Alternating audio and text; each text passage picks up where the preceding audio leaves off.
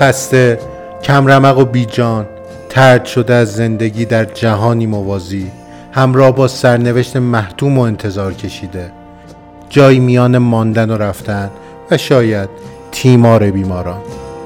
چهرازی.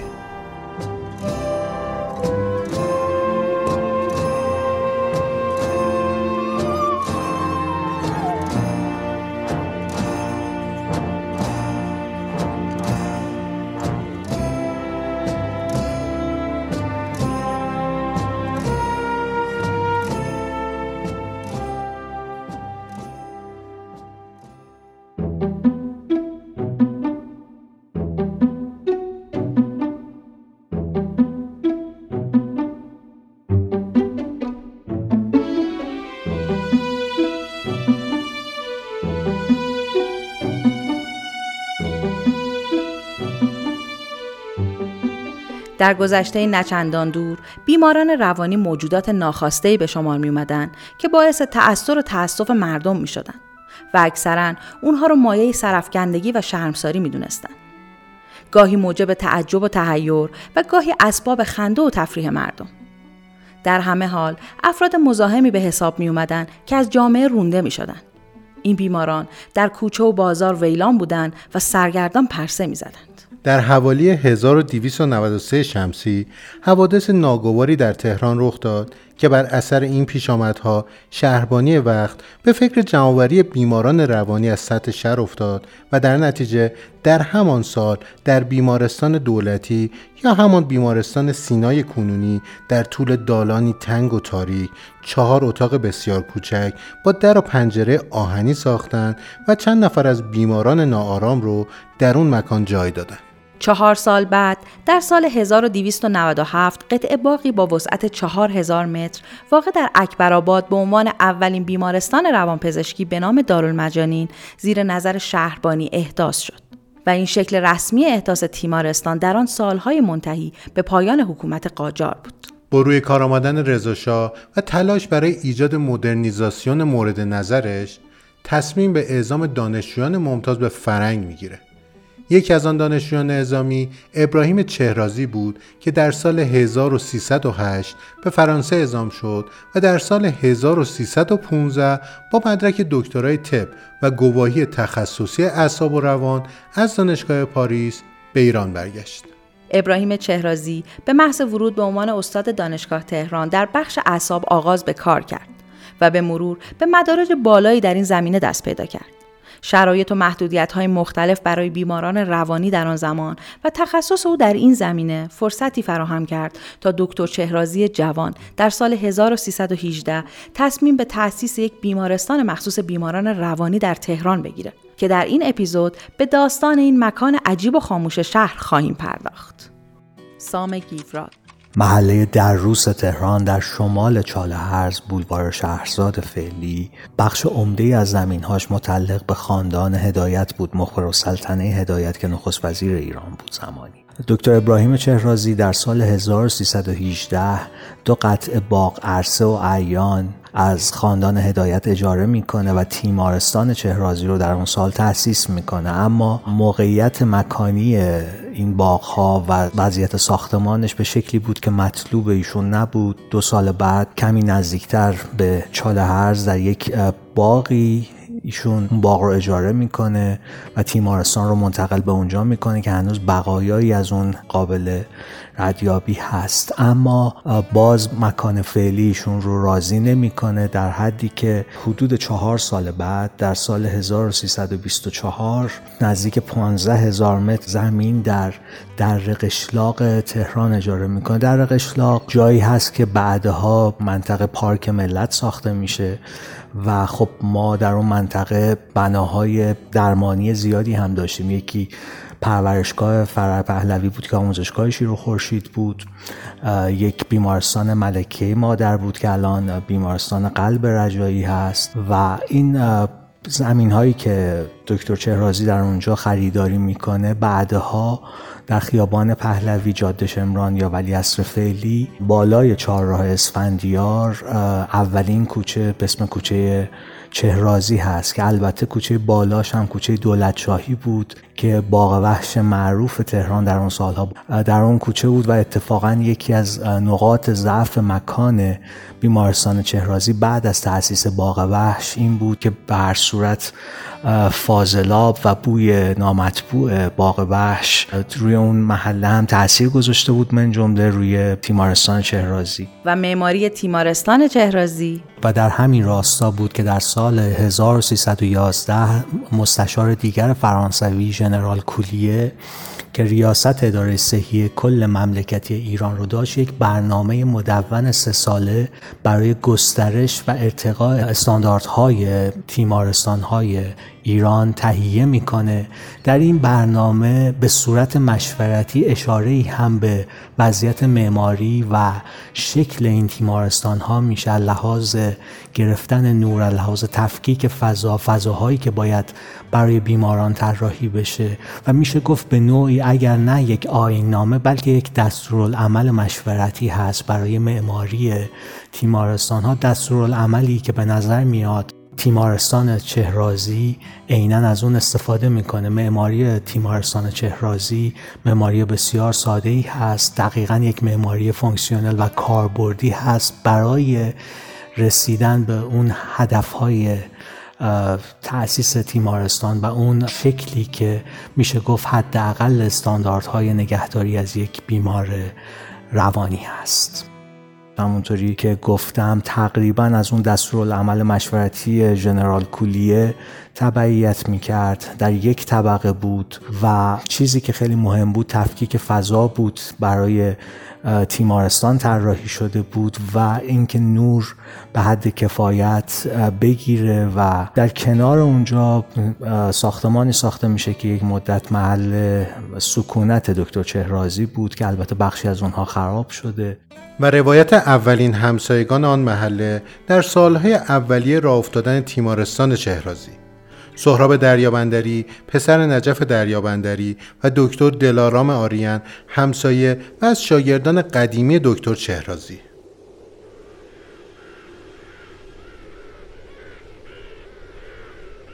اون زمان حالا این منطقه در واقع بیشترش بیابون بوده دیگه، زمینای مثلا بیاب و علفی بوده که خیلی ارزون میتونستن بخرن و یه مقدار زیادی اینجا زمین میخره. خودشون تابلو زده بودن اون موقع کلینیک اعصاب، در واقع اینجا اصلا اسمش چهرازی نبود، اسمش کلینیک اعصاب بود.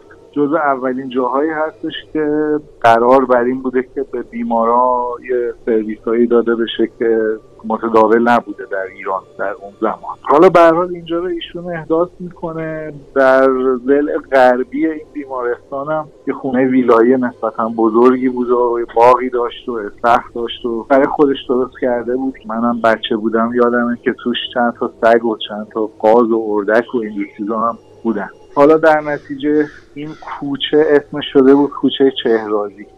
روز اولی که من اومدم توی این کوچه موقعی بود که فکر میکنم 7-8 سالم بود. این خیابون اولا فقط تا بعد از خونه ما بود، چون این صخره بود و پایین یهو میرفت و ریگزار بود و اون موقع اصلا جردن هم نبود، اونجا هم ریگزار بود، میدون ونک هم ریگزار بود دیگه. ببینید یعنی این خیلی خارج از شهر بود. چیزی که به نظر من اومد اولا اسم دکتر چهرازی به یادم موند از همون موقع، دوم این که درختاشو یادم مونده بود و همش فکر کردم زیرش سایه است، خودش سبزه و جای قشنگی. همینقدر به اندازه زمینای دکتر چهرازی کاج اون ور کوچه بود، این ور کوچه که هیچی نبود. بعدم که یهو پرتگاه میشد، بعدن اینو ساختن پر کردن و به این وضع رسید.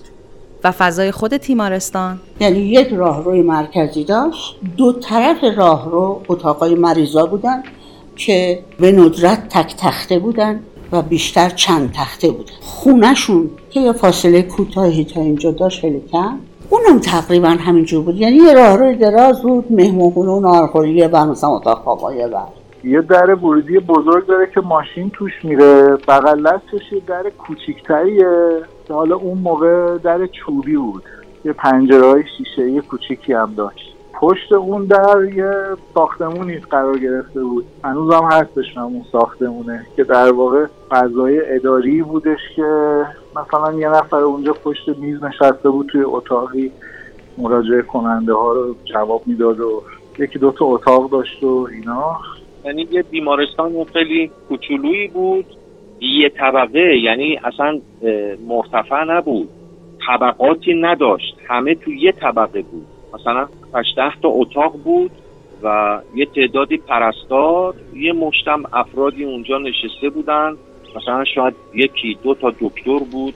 بعد یه در پشتی داشت اونجا که از اون فضای اداریه که مثلا عبور می‌کردیم می‌اومدیم وارد این باغ می‌شد، که وسط این باغ هم یه سرو بندی بود و یه 2-3 تا حوض بود، حوض آب بود که معمولا اینا همیشه آب تمیز و خوشگلی هم توش بود، فواره داشت و اینا. حوضای دراز، یعنی مستطیلای خیلی درازی بود، من فکر می‌کنم به تقلید از پارک ملت ساخته بودن، چون پارک ملت هم یه همچین چیزایی داشت. بعدم 2-3 تا ساختمونای یه طبقه با در و پنجره‌های چوبی اونور باغ بود دیگه، یعنی از این باغ که رد می‌شدیم می‌تونستیم وارد این قسمتایی بشیم که حالا بهشون بخش می‌گفتن، مثلا بخش 1، بخش 2 اینجوری. و اینکه در این تیمارستان چه نوع بیمارانی معمولاً حضور داشتند. دلارام آریان: اینجا در واقع هم بیمارای جدی می‌خوابیدن، هم یه نوع ساناتوریوم بود، در واقع یه جور آسایشگاه بود برای آدمایی که شاید دیگه نشه تو خونه نگهشون داشت. مثلا یه آقایی بود که من میدیدم مرتب، ایشون پارکینسون داشت، همجور که راه میرفت میلرزید، خب میرفت برای خودش خرید میکرد میومد، یعنی جوری نبود که نشه ولش کرد، ولی باید نگهداری میشد، نمیدونم توی خانواده به هر حال سخت بود. این آقا مثلا اینجا از این نوع بودن کسان دیگه هم. و نگاه انتقادی مرتضی رسولی پور، مؤلف کتاب دکتر چهرازی، به نحوه درمان دکتر. من اون چیزی که خودم ازش میدیدم و بیمارای قدیمی میومدن سراغشون، این یه دونه از این چکش‌های کوچولو داشت، این چکش‌ها رو میزد به زانوشون که ببینه رفلکس پاشون در چه حدیه، بعد هر کسی بهش زنگ میزد یا معاینه میکرد کسی یا میگفت تو بچگی یه ضربه به مغزت خورده. اون طرف هم نمیدونست، میگفت مثل این که یا نه یادم نی، میگفت نه فکر کن مطمئنن یه ضربه‌ای به سرت خورده. حالا اون بیچاره خورده بود یا نخورده بود، این یه محملی بود برای این که بگه اتفاقاتی که الان میگی، عارضه‌ای که برات پیش اومده حاصل اونه. خب این که نشد طبابت، که مثلا نه با آزمایشی سر و کار داشت، نه با هیچی، مثل این که یه حکیم باشیه، مثل اونا اون نسل. تو رفتی فرانسه درس خوندی و فلان، اصلا من هیچی از این نگاه تخصص‌های مدرن رو در رفتار ایشون ندیدم. اما دکتر ابراهیم چهرازی، بنیانگذار تیمارستان چهرازی، به راستی که بود.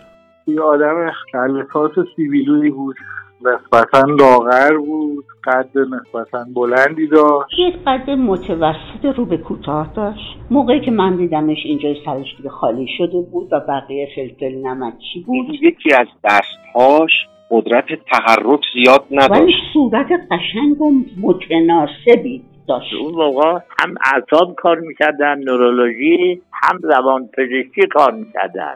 کم داشتیم در تهران، جمعیت تهران هم 1 میلیون هم نبود. آدم متخصصی البته نبود، یعنی اصلا با این علوم جدید دیگه اون چیزی که خونده بود همش رو تکرار می‌کرد. خیلی سریع راه می‌رفت، سریع حرف می‌زد. یه سازمانی درست کردن به نام انجمن مبارزه با تریاک و الکل، با سیگار و الکل و این چیزا هم مخالف بود، سیگار نمی‌کشید، مشروب نمی‌خورد. چون ورزشکار بود دکتر، تنیس بازی می‌کرد، خانمش هم همینجور، و خیلی اصولاً آدم‌های ورزشی و در غذا خوردن بی نهایت سالم. این موقع ما بچه بودیم که من دکتر رو می‌دیدم، ولی به نظر خیلی آدم متکبری می‌خوند از نظر ما، خیلی ما رو تحویل نمی‌دیم. مرد شایسته و خیلی محترمی بودن، خیلی اهل زد و بند با امریکایی‌ها بود تو دوران جنگ دوم. یه آدم مقاوم با هدف که میدونست میخواد چی کنه. بعد دیگه خودشو به زمین و زمان میزد برای اینکه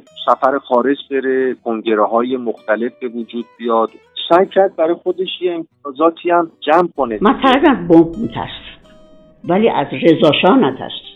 اینجور که من شنیدم به دکتر رضا شاه دستور داده که فلانی رو یه آمپول بزن راحتش کن و اون در کمال خوب شهامت گفته نکنه و من پزشکم باید جان ببخشم، نه اینکه جان ببخشم. حرفش نمیشد حرف زد، خودخواهانه مسائل رو برای خودش میخواست، خوش اخلاق و خوش برخورد و خیلی به مریض روحیه میدادن. بسیار انسان متسلبی بود، متسلب به معنی آدم خوش. با برخورد خوبشون زود درمان میکردن، کمک میکرد برخورد ایشون به بهبود سریعتر بیماران. آدم خیلی خوش اخلاقی نبود. معمولا ما مثلا بازی که میکردیم باید مواظب این بودیم که مثلا توپمون تو خونه دکتر چهرازی نیفته.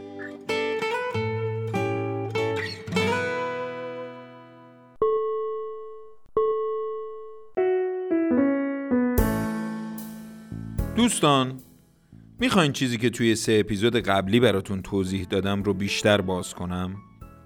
فرض میکنیم شما آدم مطرح و معروفی هستی و یا اینکه برند معروفی رو ساختی. میخوای از اسمت یا برندت یه زندگی جدید تولید بشه یا یه هنر دیگه ایجاد بشه یا اینکه اصلاً ازش پول بیشتری در بیاری. فرقی نمیکنه، مهم ارتقای موقعیته. من رضا میکایلزاده، مدیر عامل شرکت اوژن، میتونم مشاور شما در رسیدن به این هدف مهم باشم. رضا میکایلزاده، مدیر عامل شرکت تبلیغاتی اوژن. و داستان اولین برخورد دکتر دلارام آریان به عنوان همسایه با دکتر چهرازی. موقعی که این زمین ها رو داشتن از هم جدا می کردن که بتونه هر کی زمین خودش رو بسازه. این 2 تا زمین خب مال پدر من بود و بغلیش هم همینجور، بغلیش نه، مرز ما بود. و خیلی جالبه که در همون روزای اول آقای دکتر چهرازی اومد و گفت شما به زمین من تجاوز کردید. خب پدر من خیلی ناراحت شد چون خیال نمی کرد که این کار کرده و آماده بود که اگر اینجوری شده درستش کنه حتما. خلاصه مامور ثبت رو بردن و دوباره متراژ رو از این حرفا و کسی که معلوم شد یه نیم متری راست گفتن، تجاوز شده به اونجا. خلاص این اولین برخورد ما بود. و روایت اعتراض دکتر به ایشان پس از زدن مطبی نزدیک تیمارستان. ایشون پدرم رو دیده بودن و گله کرده بودن که چرا شاگرد من باید بدون اجازه من مطب بزنه. خب یه خورده به من برخورد که مطب زدن حق دیگه اجازه نمیخواد، ولی بعدم گفتم حالا اگه اجازم گرفته بودم و ایشون خوشنود میشد چه اشکالی داشت، ولی به هر حال من نگرفته بودم. خیلی به دفعات من دعوت کردن خونه شونه نمیشد بریم تا اینکه یک روز مادرم گفت که مادرم با خانم ایشون دوست بود، این دیگه زشت شده و ما باید حتما یه شب بریم خونه ایشون. و رفتیم و در اولین لحظه ورود ایشون یه شعر از آلفردو موسه برای من خوندن به این مضمون که گل بنفشه همیشه زیر برف باقی نمیمونه، بالاخره در میاد. یعنی مقصودشون بود من بالاخره مجبور شدم برم خونه ایشون.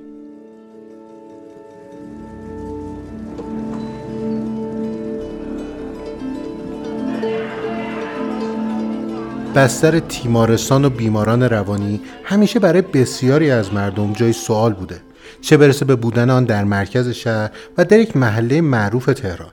چهرازی برای یک نسل همیشه محل سوال بود و هست.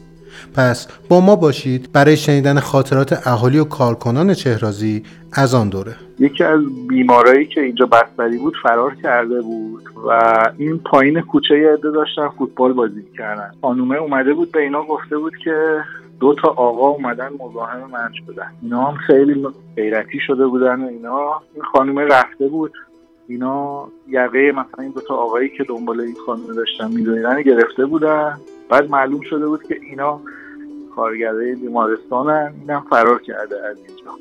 بعد دنبالش رفته بودن تا سر کوچه که خانم سواره یه تاکسی میشه، گفته آقا مثلا دو نفر دنبال منن، میخوان منو اذیت کنن و اینا. اونم اینا رو دیده بود، مثلا تو آینه دیده بود دوتا آدم مثلا دارن میدوئن دنبال ماشین، میگن وایسا. اینم اصلا سوال نکرده بود، راننده تاکسی پیاده میشه و پیش‌پشتی میزنه تو شکم یه دونه از این کارمندای اینجا که دنبال تاکسی دویده بودن دیگه، پیاده شده بود زده بود. معمولا تابستونا وسط کوچه ما فوتبال بازی میکردیم، بارها شده بود که ما دیده بودیم که یکی از تیم‌ها یه یار بیشتر داره با یه روپوش و یه شلوار سفید و یه دمپایی است، متوجه میشدیم که مال کلینیک که حساب هستش. مثلا باهاش صحبت میکردیم، میگفتیم که چی شد، چرا اومدی بیرون، الان میخوای چیکار کنی. خیلی مصر بود که با ما بازی کنه فوتبال. حالا ما بعضی موقع مثلا باهاشون 5 دقیقه 10 دقیقه فوتبال بازی میکردیم، ولی خب نظر به این که میدونستیم که از اون کلینه که اعصاب اومده بیرون، بعدا میبردیمشون بالا با حرف، با خنده، با بگو بخند. بعضی موقع میشد که اینا مقاومت میکردن، کار به درگیری فیزیکی میکشید که دیگه 4-5 نفری حقیقتش دست و پاشو میگرفتیم، میبردیم بالا و به اون کلینیک تحویل میدادیم. ساختمون شاید چند هزار گلدون گل شمعدونی داشت. تمام این دور بیمارستان گلدونه شمعدونی بود. جای مفرح و قشنگی بود برای بیمارستان روانی که البته یک روز صبح خیلی زود یه مریض بلند میشه و شروع میکنه یکی یکی گلدون اینجوری کردن، برداشتن این یکی، برداشتن اینجوری، تا اون جایی که وقت داشته بلند میکرده و میزده و میکوبیده، میشکسته، خراب میکرده. خب مریض بوده دیگه. من سال 61 جلو در خونه داشتیم بحث بازی می‌کردیم، دیدیم که خب تو اون بحث یه آقای با یه طبق معمول شلوار و یه روپوش سفید و یه دمپایی توی بحث ایستاده. گفتم که پاد یخه میکنه. گفت نه، من فقط یه تلفن بهت دیدم، شما فقط لطف کن به این تلفن زنگ بزن بگو که من اینجا وایسادم. گفتم شما مهدیان مهدویان یه همچین فامیلی داشت. بعد گفتم که بسیار خب، یه تلفن به من داد و اون دوستم که اونجا با من بودش به من گفتش که امیر نرو، این تلفن مشکوکه که. گفتم نه بذار حالا زنگ بزنیم. من رفتم داخل خونه را زنگ زدم، گفتم که یه همچین آقایی تو همچین آدرسی جلوی همچین پلاکی پیش ما داده. خب من به طب توقع داشتم که مثلا یه جواب سوالا بشم. ایشون در کمال متانت و ادب به من گفتش که به ایشون سلام برسونیم، بگیم ما تا 20 دقیقه دیگه خدمتشون هستیم. اومدم بیرون، به این دوستم گفتم که فکر کنم اینم که من باهاش صحبت کردم بدتر از این بود که اومده تو برف اینجوری. دیگه ما خندیدیم بهش. اون آقا همونجوری با همون دمپایی تو همون برف ایستاده بود. 20 دقیقه بعد یه کادیلاک نقره‌ای اومد، یه آقای پیاده شد، در عقل ماشین رو باز کرد، یه ساک در آورد، کفش، جوراب، شلوار، پیرن خیلی شیک، یه کچلوار خیلی شیک داد به این آقا و این آقا همون صندلی عقب ماشین اینا همه رو تنش کرد، خیلی شیک و مجلسی، و سوار کادیلاک شدن و رفتن. بعد مثلا 18 سالم بود. یادم یه مدت که خانومی صداش می اومد از پشت دیوار اینجا، هر روز صبح که اینا یه ساعتایی می اومدن مثلا توی این فضای اینجا قدم می زدن و این حرفا، این خانوم هر روز صبح یه قطعه از اپرای کارمن رو می خوند و خیلی صدای خوبی هم داشت و منم عادت کرده بودم، می اومدم تو بالکن می شستم گوش می کردم.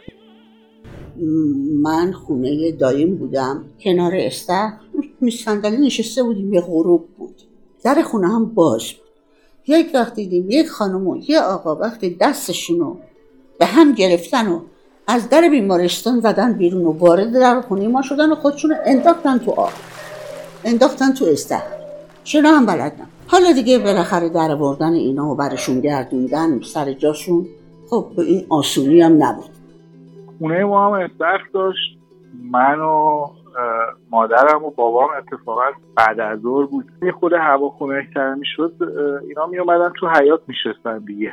بعد ما نشسته بودیم دور این میزه، این دیوار خونه هم کوتاه بود، بعد 1.70 متر، 1.80 متر طولش بود. یه نفر از اون دیواره پرید تو حیاط و پرید تو استخر. ما هم نشسته بودیم این صحنه رو تماشا میکردیم. بعدم مشغول شنا کردن شد. چند ثانیه بعدش هم دیدیم در میزنن، مثلا دو نفر اومدن پشت در رو تون دارن در میزنن که آقا در رو باز کنین، فرار کرده، بیایم با بگیریمش ببریمش. اینم همینجوری شنا میکرد تو استخر، میگه من دیوونه نیستم، من دیوونه نیستم.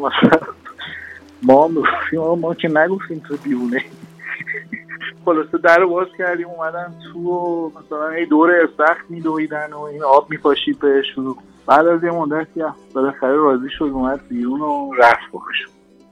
باهاش بدمینتون بازی می‌کردیم. این دوست من این توپ بدمینتون محکم زد و افتاد اون ور دیوار وسط محوطه تیمارستان. رفتم که در زدم و اون نگهبان در باز کرد، گفتم این توپ بدمینتون من افتاده توی محوطه حیاط تیمارستان. گفتش که بیا برو تو بعدا. رفتم تو بعدیم که 6 تا 7 تا از این مریضا با پاشون هی پاس می‌دادن به همدیگه بازی می‌کردن. من یه چند دقیقه وایسیدم و دیدم بازی اینا رو، بعد گفتم که این توپ مال منه، من اومدم برش دارم. خلاصه به من نمیدادن توپو. من یه چند دقیقه دقیقاً منو 5-6 دقیقه هی پاسکاری می‌کردم تا نهایتاً بالاخره این توپ مثلا پرت شد یه ور و من رفتم توپم براش اومدم بیرون. خونه ما درست بین کلینیک اعصاب و باغ وحش رو گرفته بود. اون موقع ما آشپز داشتیم. من یادم که روز صبح از خواب بیدار شدم دیدم طارق خانم داره جیغ‌وداد میکنه. اومدم تو آشپزخونه دیدم یه میمونی نشسته تو آشپزخونه داره میز صبحونه رو میریزه به هم. طارق خانم هم داره بهش بد و بیرا میگه. بهش میگه بیا پایین اذیت نکنه. خدا این میمونه مثلا یه تیکه پنیر برداشته بود داشت گاز میزد میخورد. ولی من که اومدم دید اوضاع خرابه، این میمونه از این راه رو فرار کرد رفت تو حیاط خونمون، منم افتادم دنبالش، این رفت بالای دیوار و پرید تو کوچه و دیوار بعدی رو که رد کرد دیگه توی بیمارستان بود. بیمارستانم وسط حیاتش یه سرو قدیمی داره، این سرو هم به هیچ جایی راه نداره، دور تا دورش چمنه، هیچ درخت دیگه هم نزدیکش نیست. اینم رفت بالای اینو این اهالی بیمارستانم جمع شدن دور این درخت. اولا تلفن کردن به باغ وحش و این مسئول این میمونه اومد و دید دیگه همچین اوضاع احوالیه و من میترسم بیام این تو. گفت این بیمارای بیمارستان رو جمع کنین از تو حیات که مثلا من بیام این تو، ولی اینا هم راضی نمیشدن برن دیگه. دورش جمع شده بودن و باهاش حرف میزدن و یکی میگفت بپر، یکی میگفت نپر. آخرش هم میمونه دیگه بیچاره انقدر خسته شده بود و تشنه و گشنه و اینا مونده بود نوک درخت دیگه. این مسئولش که اومد اصلا خیلی بی سر و صدا اومد تا این رختی بغل اینو قبول کرد که برگرده بابا بهش.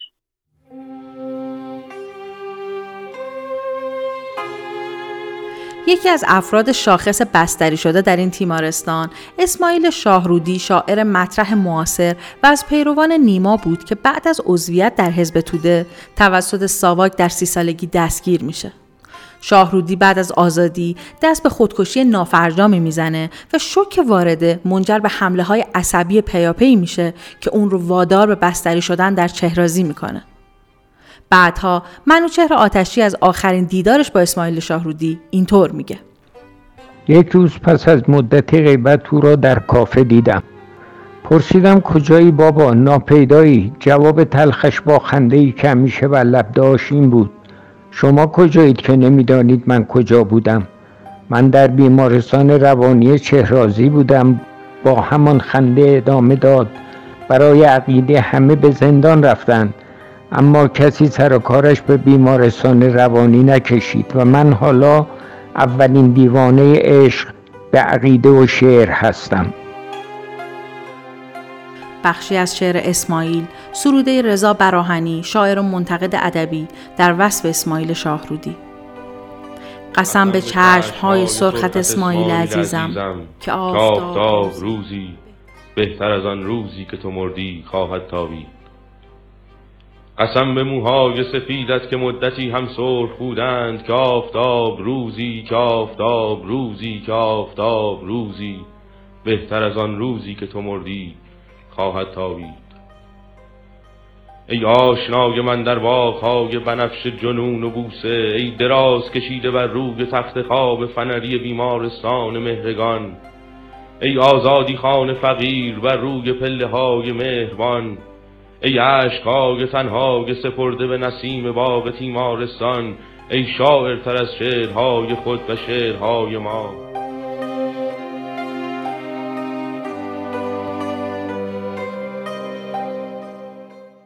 و این سوال که به راستی این تیمارستان محل نگهداری زندانی‌های سیاسی بوده؟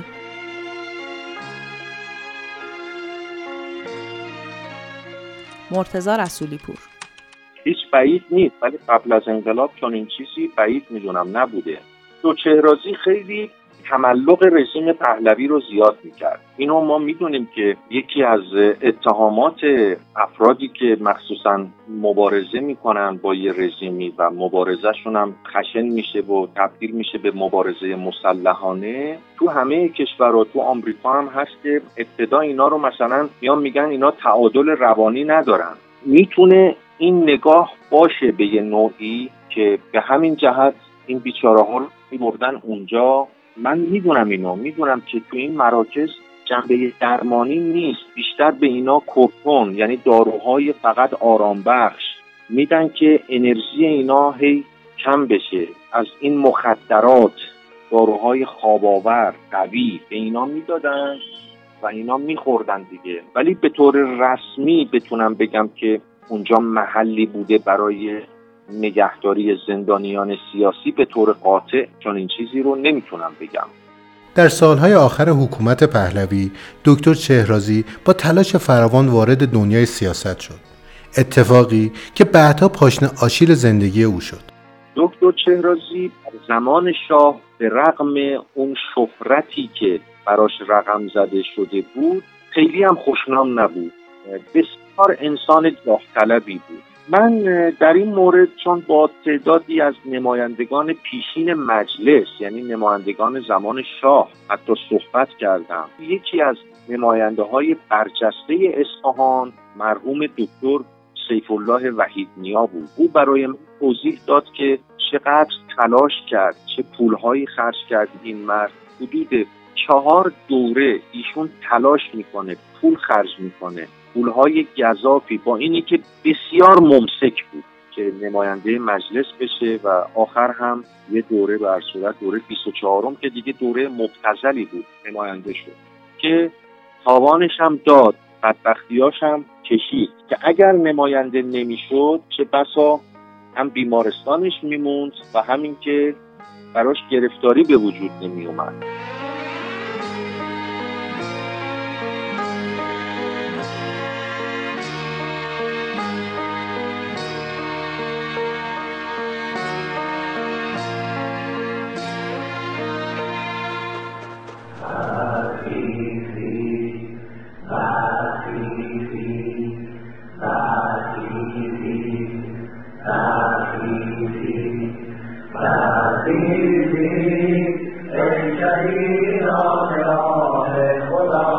دکتر ابراهیم چهرازی در 21 بهمن ماه 1357، یعنی یک روز قبل از پیروزی انقلاب اسلامی، از سمت نمایندگی مجلس استعفا داد.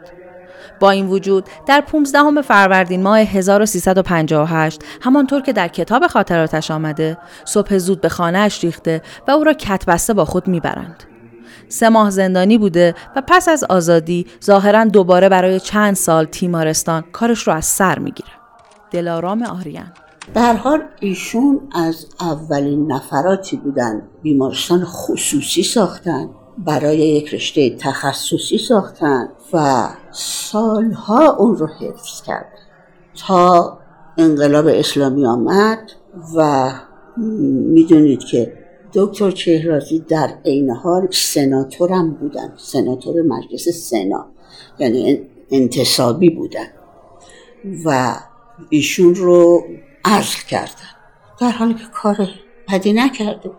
ولی البته ایشون از این بیدا نبود که از این بادا بلرزه، برای اینکه فوق‌العاده آدم کاری و فوق‌العاده آدم امیدواری بود. باش سناتور میشم مهم نیست، بیمارستانمو دارم، کارمو میکنم، این کار واقعی منه در واقع. خوب کار میکرد. خیلی از دکترهای دیگه هم مریضاشون اینجا می آوردن سالهای سال. و سالهای آخر فعالیت تیمارستان چهرازی از زبان همسایه ها. سهراب دریابندری.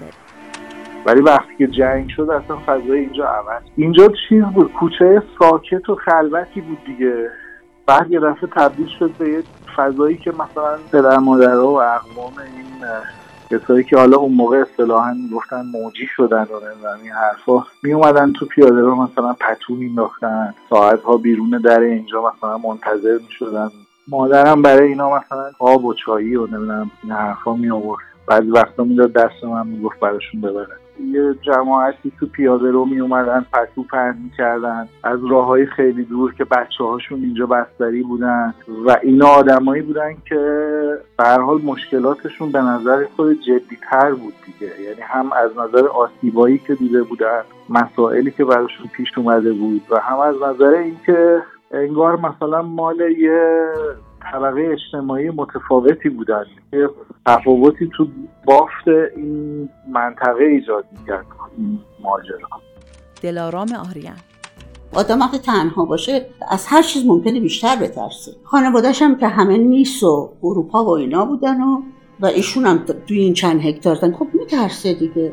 پناهگاه ساخت برای خودش. استخر بزرگی که داشتن روشو با بتون خیلی قطور که مطابق محاسبه موشک و بمب و اینا روش اثر نمیکنه، تمام اینو پوشون و شما فکر کنید یک استخری که فکر میکنم شاید طولش 10 متر مثلا ارزشم 5 متر بود، شد پناهگاه دکتر.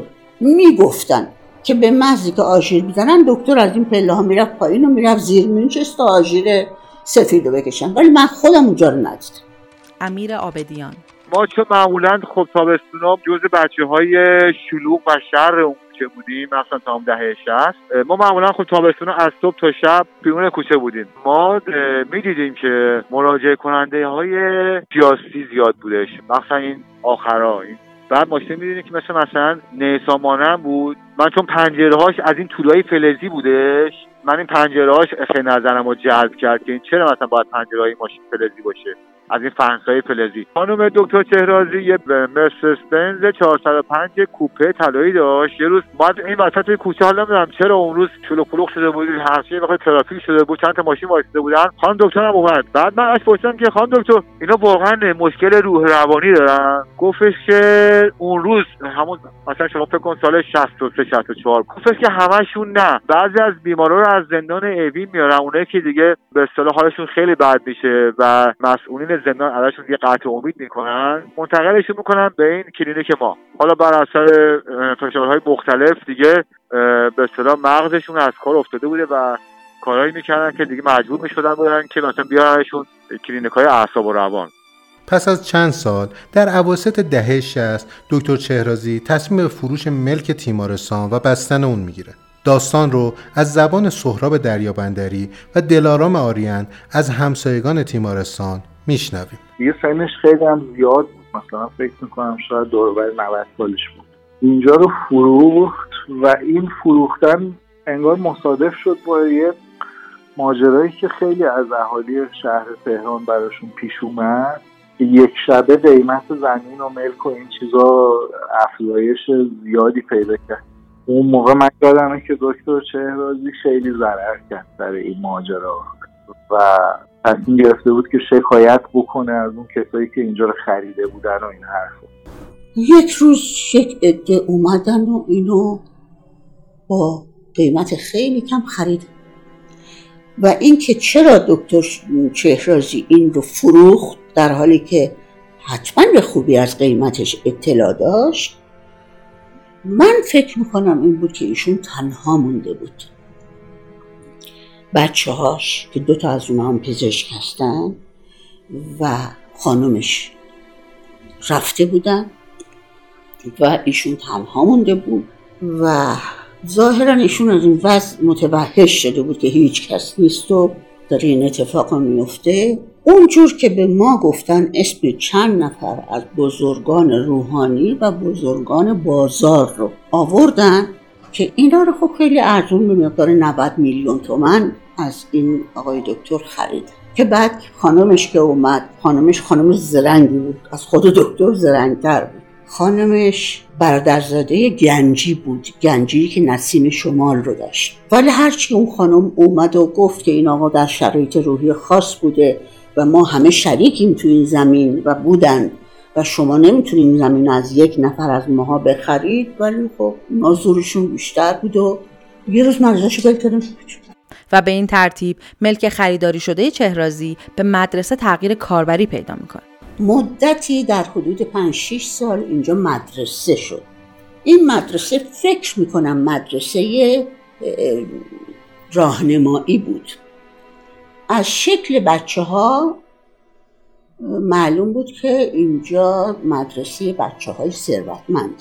من که اینجا بعضی وقتا مثلا میشستم که کار میکردم و این حرفا، صدای بلندگویی اینا رو میشنیدم و اسم دانش آموزای مدرسه هم یاد گرفته بودم. مثلا این آقای ناظم مدرسه از تو بلندگو داد میزد، مثلا کریمی ندو، مثلا نمیدونم محمودی نمیدونم نکن فلان. برای همین چند نفر از شاگردای اینجا هم که یه خود بیشتر شروع میکردم دیگه بلد بودم که یه مدت بعدش هم مدرسه تعطیل شد. این مدرسه رو منتقل کردن جای دیگه و حالا دیگه میبینیم یه مدت هم همینجور افتاده بود تا اینکه دیدیم که اینو از وسط یه روز با چکش یک ساختمان رو به 2 قسمت کرد. به خدا، یعنی اینجوری انقدر زدن بدبخت تا 2 قسمت شد. بر روایت علیرضا رحمان آبادی، دانش آموز مدرسه مصباح یا همان چهرازی سابق، از مکان مخوف آنجا شایعات بیشتر بود که اینجا حالا زیرزمین‌های مخوفی داره که استفاده‌ای می‌شده برای بستن بیماران و شرایط خاص و اینها. تنها چیزی که مشاهده کردیم درهای بزرگی بود که به زیرزمین، سمت زیرزمین می‌رفت. یه دونش توی محوطه حالا راهنمایی بود، یه دونش توی محوطه پیش دانشگاهی بود می‌دیدیم، ولی هیچ وقت اون درها رو باز شده ندیدیم که مثلا حالا حداقل راهروی دیده بشه و چیزی، ولی ابعاد درهای جوری بود که به راه آب فاضلاب و تأسیسات و اینها نمی‌خورد. یعنی انگار واقعاً زیرزمینی اون جا قرار داشت. و خاطرات عجیب و غریب از مدرسه. توی دوران راهنمایی که بودیم، یکی از معلمای زیستمون دکتر هاتمی پزشکم بودن. ایشون یه ذره آدم پر انرژی و عجیب غریبی بود و یه پیشنهادی داد به مدیریت مدرسه که یک الاغ رو بیارن به عنوان حالا بحث آموزشی تشریح بشه. و نزدیک 1-2 ماهی این الاغ گوشه حیاط مدرسه بسته شده بود و حضور داشت. بعدها الاغ رو حالا نمیدونم تحت چه اخلاق پزشکی و قوانینی کشتن و تشریح کردن و برای بچه ها آموزشی داشتن. اینا همسایه ها صداشون در اومده بود که یه الاغ وسط شهر، وسط مثلا محل زندگیشون یه الاغ بستن و این داره سر صدا میکنه و اینها. شکایت کرده بودن به پلیس و دقیقاً نیروی انتظامی وقتی اومده بود که این الاغ کشته شده و تشریح شده بود و طبق یک سری قوانین عجیب غریبی که مثلا خیلی قدیم توی قوانین کشور نوشته شده بود، کشتن الاغ بدون اطلاع حاکم شهر جرم محسوب میشد و مدیر مدرسه و خود دکتر حاتمی و همه این کسانی که دخیل بودن رو بازداشت کردن. خیلی چیز عجیبی بود که حالا رفتن و کلی تعهد دادن و وثیقه گذاشتن و آزاد شدن و پرونده رو حل و فصل کردن. حالا ولی اینکه الاغ آوردن تو مدرسه بود، همچین داستانی پشتبندش رخ داد دیگه. خاطرات چهرازی برای ما همیشه زنده نگه می‌داره. بعدها این مکان به صورت فضای متروکی در اومد که گاهی اوقات به عنوان لوکیشن فیلم از اون استفاده می‌شد. یکی از اون فیلم‌ها ورود آقایان ممنوع بود. منیژه حکمت، کارگردان سینما و تهیه کننده این فیلم، داستانش رو این گونه بیان می‌کنه. ملک بسیار بزرگ، چند تا حیاط توی هم، همه طرفاً ویران شده و درختان در حال خشک شدن. شاید هم به این دلیل که میخواستن اونجا رو بسازن گذاشته بودن خشک بشه. یکی از صاحبان اون ملک خودشون میگفتن از اعضای مختلفه بودن و با بقیه دوستانشون کل این مجموعه رو خریده بودن و قصد داشتن که نمیتونم برج اینا بسازن، ولی یک ویرانه‌ای بود که ما یک بخشش رو گرفتیم که کردیم مدرسه. خیلی بزرگ بود، خیلی بزرگ بود. سقفای یک بخشش ریخته بود، چیزی که یادمه، چون چند قسمت بود سقفاش ریخته بود که ما اونجا رو نتونستیم استفاده کنیم. خانم آتش قلم‌فرسایی همه رو بازسازی کردن، باغچه، کلاس‌ها تنگ شد، درست شد که ما به عنوان لوکیشن استفاده کردیم.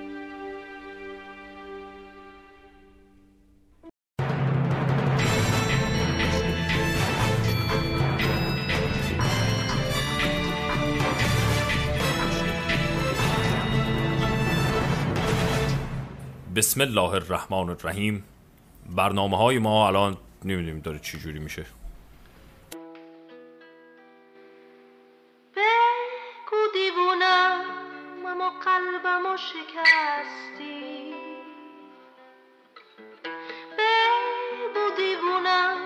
تو هم دیوونه هستی. با یه سیگنال معکوس سر از اینجا در آوردم. برای نسل امروز ایران نام چهرازی گره خورده پادکست معروف و خوشساخت رادیو چهرازیه که مخاطبان بسیاری در میان اهالی فرهنگ و هنر داره. گروهی که تلاش کردن مجهول بمونن ولی نتیجه کار اونها هنوز در این بستر وانونه شنیده شده و امکانی برای بازتولید موقعیت هر روز زندگی مردمه. رادیو چهرازی شاید ارجاعی باشه به همین تیمارستان چهرازی قصه ای ما. سرنوشت بیماران زخم خورده از بازی روزگار، ارجاعی به موقعیت سیاسی اجتماعی شهر، به روزگار از کف رفته. سینا دادخواه. وقتی به رادیو چهرازی فکر میکنم میبینم که این جنگ صوتی واکنشی در زمان و مکان مناسب بود و به نوعی عصاره تهران سالهای بعد از 88 محسوب میشد. تهرانی که بهش شوکی بزرگ وارد شده بود، بحران خورده بود، گیج گیجه میزد و نمیدونست اوضاع از چه قراره. کاملا مشخصه آدمای پشت این پادکست که از اولین نمونه های پادکست به معنی تازه و جدیدش تو ایرانه، آدمایی با حساسیت های ویژه و شم شهری هستن. ریتم زندگی امروزی رو خیلی خوب میشناسن. بلدن چجوری صدایی شهر باشن. برافروخته، عصبی، خلخلی و در عین حال دردآشنا و اون ترکیب پیچیده از شادی و غم. اسم چهرازی رو اولین بار احتمالاً وقتی که این رادیو گل کرده بود شنیدم. مثل خیلیای دیگه نمیدونستم چی بود و کجا بود و چرا. حالا میدونم و تو این همزاد پنداری اضطراری شهر و آسایشگاه روانی به این فکر میکنم که جنونم مثل خیلی از چیزهای دیگه دو جنبه داره. یکی که خبر از یه بیماری حاد میده و یکی که معنای رهایی از قید و بند است. درست مثل شهرهای امروزی ما، درست مثل خودمون، درست مثل جمشید و دلبر و اون به قول معروف لیبیدو یا انرژی حیاتی که برای بقا و زندگی بهش احتیاج داریم.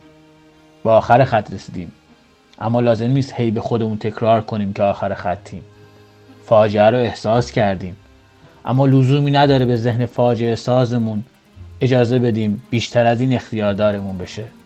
بهتره رهاش کنیم، ولش کنیم به امون خدا و بریم همون جا که دلبر خونه داره. سر صبحی دوباره پا شدیم اومدیم خسته باشیم. جمشید پرید وسط گفت ببین چقدر سمنی داریم. من از اتاق برم بیرون دیدم نشسته دماغشو کرده زیر در. یعنی میخوام بهت بگم دنیای دیوونه ها از همه قشنگ زندگی هنوز خوشگلیاشو داره. به جمشید میگه خنک نسیمی که از گوی دلبر آید. گفتیم جمشید الحق که دیوونه ای. پاشو گم شد تا همه رو خبر نکردم. بیا بشین یه دقیقه خسته باش جای این جلافت تا سر صبحی. انصافانه است. چشممون به در خوش شده کسی نیامده ملاقات.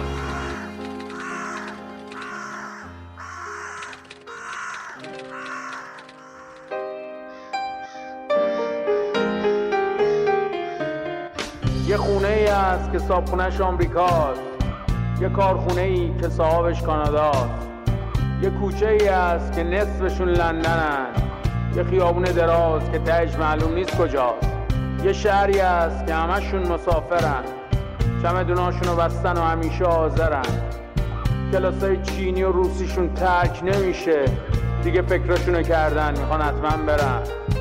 تو بذار وقتی غروب شد برو، اگه جنگ تموم شد برو، بذار آجرو که کشیدن، کبوترها که پریدن، وقتی همه ترسیدن، تو بذار آبا که از آسیاب افتاد برو، اصلا بذار بعد انتخابات برو، اوضاع که خوب شد همه جا بزن و بکوب شد، هر وقت زیر پات خالی شد برو، زندگیت که پوچ و تو خالی شد برو، وقتی نور خونه ضعیف شد، کاسه صبرت که لبریز شد برو، بذار اگه وام جور شد برو، اگه اجاقت کور شد برو، همه چیز تو بفروش و ول کن برو، خونه رو. این قسمت از رادیو نیست تقدیم به ما مردمان سختی کشیده و کرونا زده که در این روزهای تلخ بی زبان بیش از هر کس و هر چیز محتاج درمانیم. ما سیاه بختان روزگار قیرگون بیپایان که مرگ را به انتظار نشسته ایم. برای ثبت در تاریخ و شاید آیندگان که به یاد بیاورند استقامت مردم جان سخت سرزمینشان. سرزمین‌های سبز آرمانی با خدمات لوکس و مجانی، رتبه اول رفاه اجتماعی در ممالک شرقی و غربی و میانی، آدمسای خارجی در طعم‌های متنوع، بیمه عمر تا سرحد مرگ، فرصت‌های طلایی و استثنایی، خوشبختی با شرایط ویژه تحمیلی. تو بذار روحت که پیر شد برو. این شماره از پادکست رادیو نیست در مرداد ماه ثبت و تدوین و در یکم شهریور 1400 منتشر میشه. اپیزود 23 همونطور که شنیدید به تیمارستان چهرازی اختصاص داشت و حامی مالی اون آژانس تبلیغاتی اوژن. بیشک این اپیزود ساخته نمیشد بدون همراهی و لطف عزیزانی چون سهراب دریابندری، مرتضی رسولی پور، سام گیوراد، امیر عابدیان، علیرضا رحمان آبادی، منیژه حکمت، سینا دادخواه و دکتر دلارام آریان عزیز. ذکر این نکته ضروری است با احترام به تمامی دوستان، مسئولیت صحت اطلاعات بر عهده خود اشخاص بوده و رادیو نیست مسئولیتی در قبال آن ندارد. همچنین تشکر ویژه‌ای می‌کنیم از مهندس کیوان کیوانی، بهزاد عالیخاه، مهندس رضا فهیمی، نیما محبی، صبا عربشاهی، ناصر عربشاهی، بهزاد عمرانی، سودابه وطنپرست، دکتر غلامرضا میرسپاسی و دکتر سید مظفر حسنتاش که با همراهیشون راه رو برای ما هموار کردند. منبع استفاده شده در این شماره کتاب زندگینامه دکتر چهرازی تألیف مرتضی رسولی پور.